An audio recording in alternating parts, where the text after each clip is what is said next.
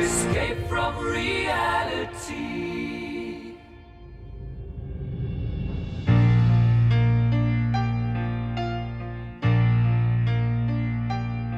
I enjoyed the show. I also I write songs. Our lead singer just quit. Then you'll need someone new.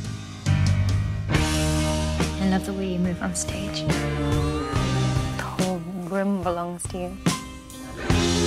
Don't you see what you could be? No one will play us on the radio. We need to get experimental. Hey, everybody, welcome back to the Lucky Dog Podcast. This is your host, Elias Roush. Today we are discussing Bohemian Rhapsody 2018, directed by Bryan Singer and uh, another guy that took over Bryan Singer's spot because apparently he kept disappearing on, on set. Um, couple things up front I want to say is I know there's a couple allega- allegations against uh, Bryan Singer, and I am just I'm appalled by what has come out, and I am extremely disapproving of it. With saying that, um, I don't think he should work in the business after this movie, not because of the movie quality, but just because of the uh, allegations. He's been signed on to the Red Sonja movie, so I, I've really got conflicting feelings about having um, Bryan Singer on this uh, on this movie. But with saying that, there's hundreds and hundreds of other people that are involved in this um, venture that I don't want to give short shrift to. One of them being one of my favorites, lead Mr. Robot, Rami Malek. I I always thought Rami Malek was a leading man ever since the beginning of Mr. Robot. I hadn't really seen him in anything, in anything before then, with the exception of Need for Speed, and he wasn't uh, given anything to do in that. So, um, th- Mr. Robot really set the stage for Rami Malek to play someone with character, someone with uh, uh, feeling, because we've seen Rami, if you've seen Mr. Robot, how crazy.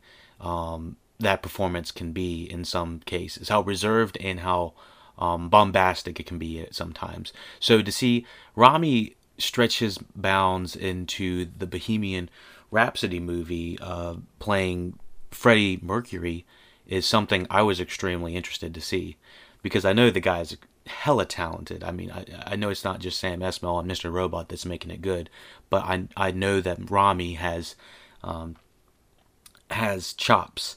Now, going into this, I had seen one or two trailers. I'd seen the the poster. It's completely purple and it has Rami's face on it. It has Freddie Mercury. Rami as Freddie Mercury, and uh, yeah, I think the marketing and the trailers know what they're doing. Now, with saying that, does everyone else?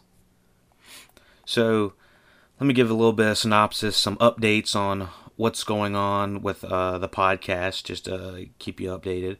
We have uh, loads of podcasts coming out every Tuesday, Thursday. We have new ones coming, dropping. We've uh, recently it was Halloween, and so we had a lot of spooktacular kind of uh, podcasts. We were dropping The Haunted of Hill House season one. We have um, Halloween 2018, Halloween 78, um, Titans the new DC Titans show, Bad Times at El Royale, Scott Pilgrim versus the World is coming up. We have loads of podcasts coming up, and stay tuned. So, to the synopsis of Bohemian Rhapsody. Bohemian Rhapsody at 2 hours and 15 minutes, 14 minutes uh, is a loose biography drama musical um, that is a a chronicle of the years leading up to Queen's legendary appearance at the Live Aid 1985 concert. And it says a chronicle of years, but it's more like a collection of scenes. Because to be honest, from the non spoiler point of view, this is an extremely summarized uh, venture, so to say. when it comes to tackling this uh, this the the band Queen. There's so much detail and so much plot convenience that is well there's detail in the real story that's left out and it's it's flipped over and it's swapped out for plot convenience which is to say how convenient how fast he's meeting people how how easy it is for him to become engrossed in the music industry. Is there is there uh, a central uh, through line of theme? Like did it in my opinion i don't think there was. I, I really don't think there was. I it felt like this is from the the same writers uh, this is anthony mccarten and peter morgan um, anthony mccarten has worked on movies such as um, let me see, let me see, let me see. Anthony McCarten has worked on movies such as The Theory of Everything, um, last year's best, one of Best Picture winner, The Darkest Hour, and he's one of the writers of Show Hands. Um, I'm not too familiar with the majority of his work. I would say that this kind of falls into that uh, kind of more indie indie side. Peter Morgan is also a writer on this as well. He's uh, well known for be, uh, being a creator on The Crown. He is a writer on The Last King of Scotland, Frost Nixon, The Queen, uh, and Rush, which was another movie that really reminded me of this movie in the formulaic sense, um, as in the the rise and falls of uh, a famous superstar, whether they're in sports, whether they're in music, whether they're in um, this, that, or the other. There's only so many ways this story can be told. And these writers, Peter Morgan and Anthony McCarten, um, are kind of, in my opinion, they're falling into those traps and plagued with a little bit of bad editing at the same time. I just in in direction that was kind of obscure. I just didn't think this movie lived up to what it should have been. Um, Rami Malek is got quite a performance he has to put on, in my opinion. It's it's what I would say. Rami Malek's performance is, is the interpretation of a straight it, it's not Rami's fault either. This is the directors and this is the people behind who told him what to do because he, he's playing great, but he's playing almost like a caricature of Freddie Mercury, in my opinion. And, and what I've heard is Freddie Mercury, from not being a Queen, uh, a big Queen fan myself, uh, just knowing a few of the songs from listening, even on the movie, uh, I found a lot more songs on there. I was, oh, I didn't know this was all Queen. Um, but I, I had heard that Freddie Mercury is not actually as outgoing as Rami portrays him, and now that's not necessarily his fault. I mean, it's it, the majority of the movies like over here, like darling, you don't know anything, darling. You gotta pump up the bass, darling. You know, he's um he is hamming it up in a lot of it, and it's not necessarily his fault. I mean, let me let me say when when it's not his fault, it's just like he's just giving so much. You know, it's uh, where did this come from? Why is he acting so flamboyant with um, what feels like no underbelly? I feel like we not we're not getting the the, the substance to why he's acting like any of this, um, and he kind of just rolls off the screen like okay i'm a i'm a superstar. Like he just comes on on the screen and i'm a superstar. And in my opinion there's no rise and fall in the story that make this feel like, uh, I guess, uh, dramatic biography because there don't seem to be any falls, in my opinion. So, with saying that, this doesn't feel like Rami's fault. Like like um, costuming and um, the hair and the the teeth he had to wear. I mean, it literally looked like they swapped out the teeth throughout the entire movie. I I had heard a couple podcasts say that the teeth were a lot to get used to, and at the beginning they were a lot to get used to, and I kept looking at it, and I swear, each scene they would they would change the the teeth that were in his mouth, and so there's one scene at the very beginning you can tell they just had a massive set of chompers in there, and he is just struggling to hold it all in, and you can tell because his his lips barely touch at the beginning, and so like he, he's always walking around with his mouth open because he's got a big set of chompers in. So um, keep an eye on that if you are checking it out. I mean, it's uh, it it was noticeable at first, and then it just kind of seamlessly blends in once the movie gets going. But it's honestly because I swear that they just have smaller teeth in there uh, on his chompers, uh, uh, uh his has smaller fake teeth. So I was just like so thrown off at that at first. So um, yeah, that's gonna throw some people off. This might be a movie for Queen fans because I, I not being a hardcore Queen fan. Um, I you know I apologize for not having a hardcore Queen fan on here. I, I'll see if I can find uh, someone I can attach their their snippet or clip it of what they think about the movie. Maybe I can read some tweets at the end. Um, Sorry, we're getting a little bit of interference. Let me see if this switch this. Um, yeah, I I honestly blame Bryan Singer for this. This seems like a Bryan Singer fuck up to me. It uh, it lacks direction and it has such a a generic formulaic plot that it almost seems like it just skims off the top of off of most of it, and um, it it there you're introduced to Rami with his family in like essentially like two scenes, and honestly, or Freddie, sorry, I said Rami.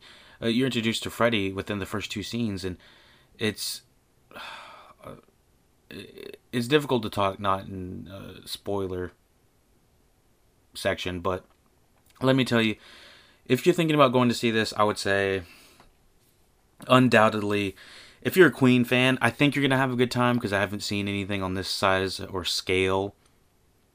But this is not true to the to this real story. I mean, evidently, over half of this movie is kind of just made up on a whim, or they took massive liberties to say that this or that happened. And so, so for spoilers, um, I'm gonna I'll talk about that in a second. But uh, anything else non-spoiler section?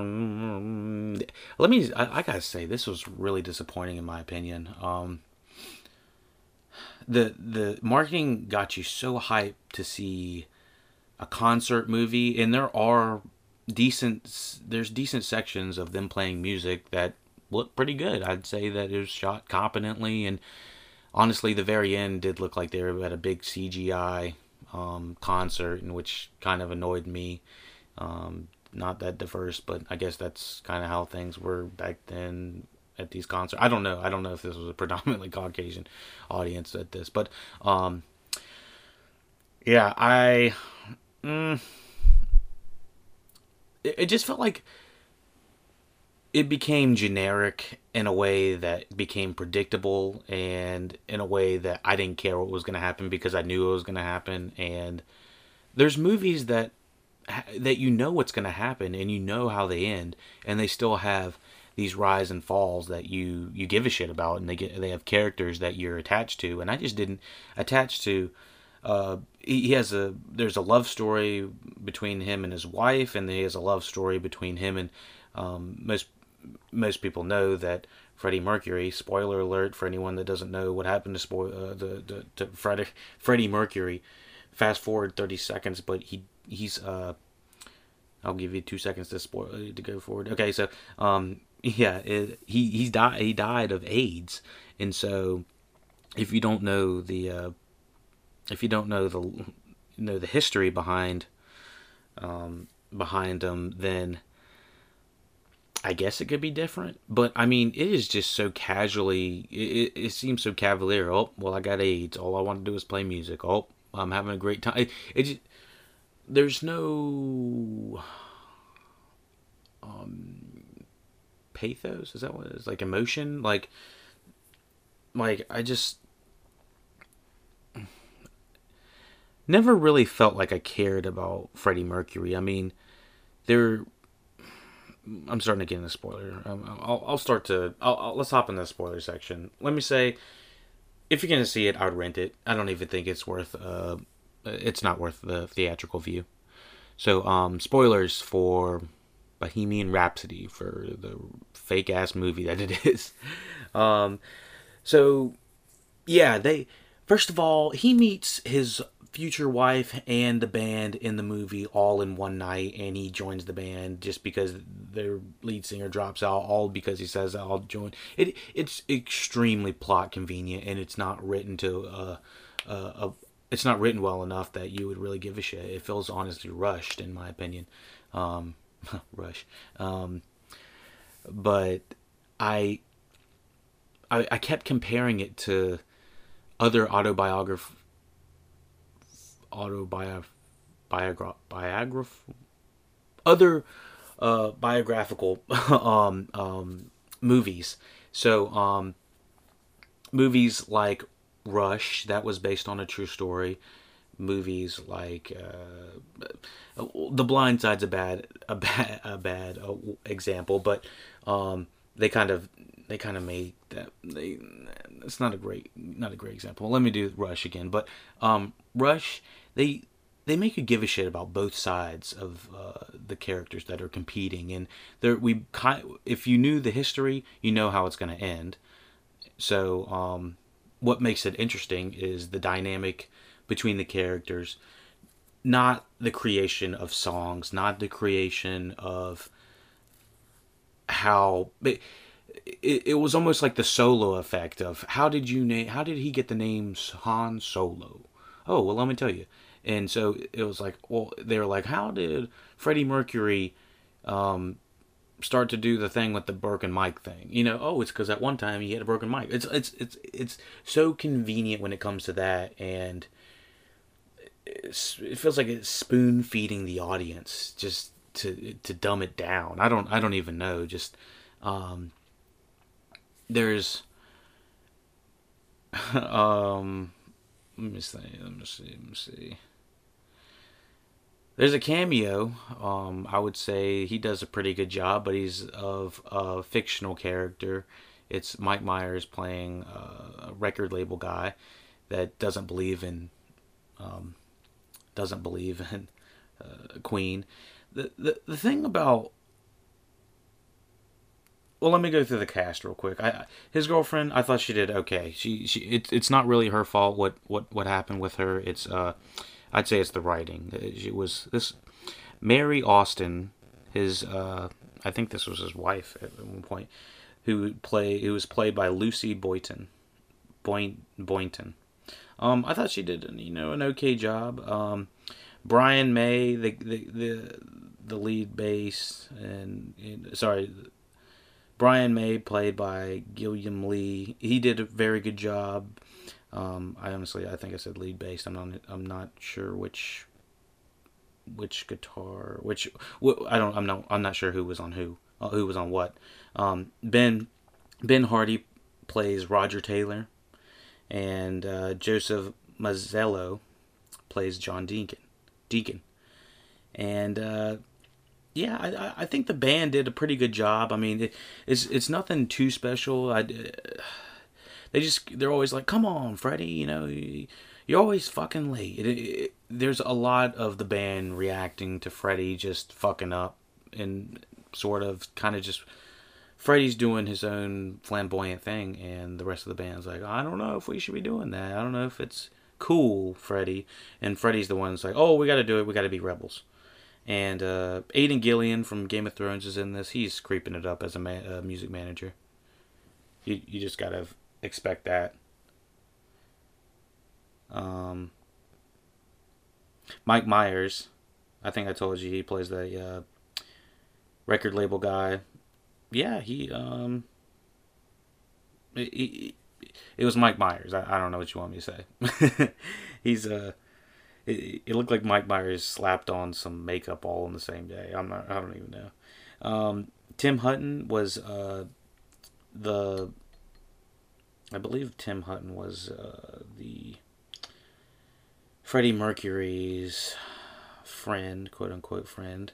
Um, that was an. I, I thought that was a, a genuine a genuine connection and relationship that worked in this movie. I thought the relationship and uh, just the dynamic between Rami and uh, Aaron uh, McCusker, I I I thought it worked. It uh, was the only time I was ever really engaged to give a shit in the movie. And at the very end, it's like you know this.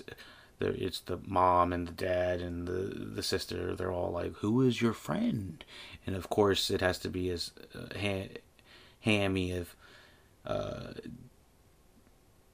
Freddie grabs grabs uh, Jim's hand just right in front of his folks, and he just slowly says this is his friend. Um, why not? Why was this not said over the phone? Why was this not? It, it, I don't. In my opinion, there's no transition from Rami being a straight man to finding out he's a gay man. He's just always always always a bisexual man, and there doesn't seem to be some sort of through line that we feel like we've really accomplished something, except for maybe telling Dad off at the very beginning and saying, you know, I'm gonna do me at the very end, whether you like it or not. And you know, of course, the dad has to be approving because that's how these things go. And uh, yeah, I. Uh, it, it's got problems. Let's let's just say that it's got problems.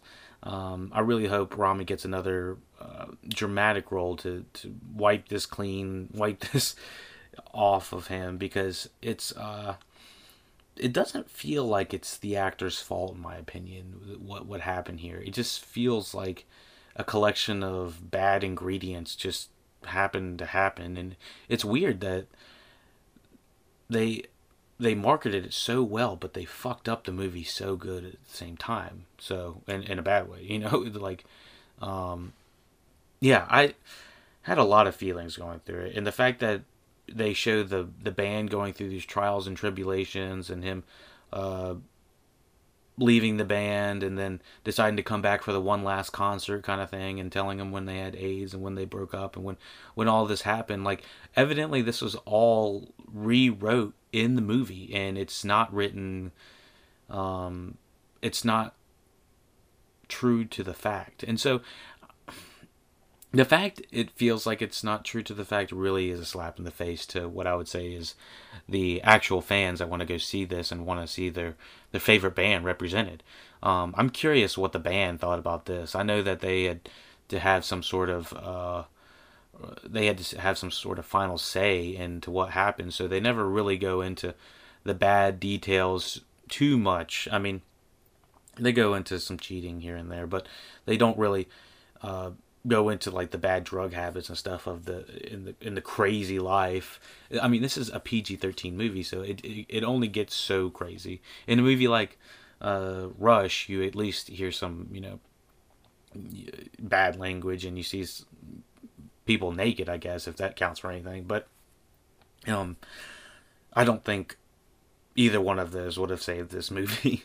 um, it it just needs a new script, is what I hear um, Sacha Baron Cohen, Cohen almost uh, took this and uh, there's a Cohen, Sacha Baron Cohen. I think it's Sacha Baron Cohen. um, yeah. Anyway, yeah, it was uh, it was a, a mess to be honest, and one of the worst sins that it committed, in my opinion, was it's 15 minutes too long. That I mean, there's a 10 minute concert scene at the end, at least 10 minute, and it's all CGI, so you don't actually feel like you're it doesn't feel real. Um, I hear A Star Is Born does a great job making you feel like you're at a concert, and this does the exact opposite. Considering A Star Is Born was, I think it was shot at a, at a real uh, festival, and so this looks like it was CGI'd. Eh, take what you will from it. Um, I'm sorry if you were really looking forward to it and uh, I, I tore it apart. I I'm sorry. I, I really like Rami Malek. Fuck Bryan Singer.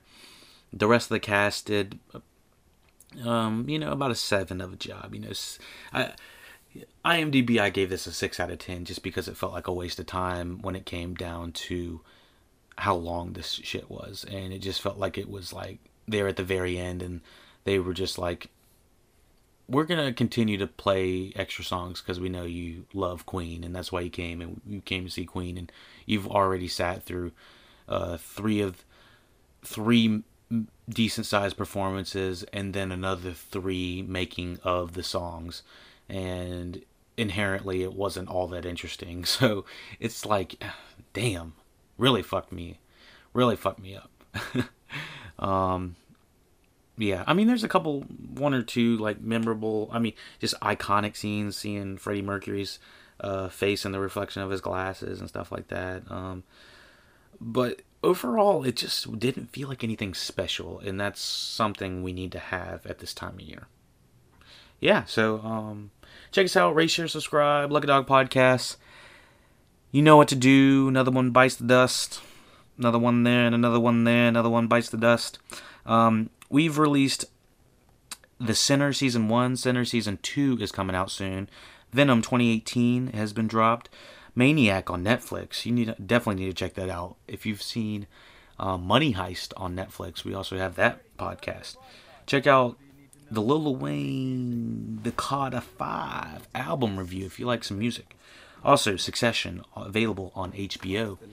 We have that podcast. Just dropped the first two. Check us out.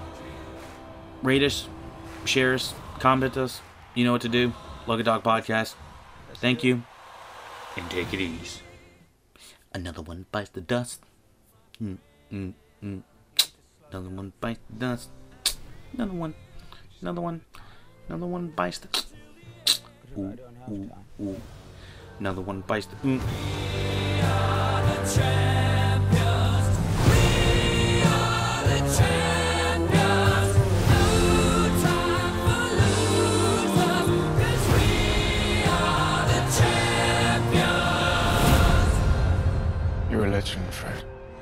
We're all legends.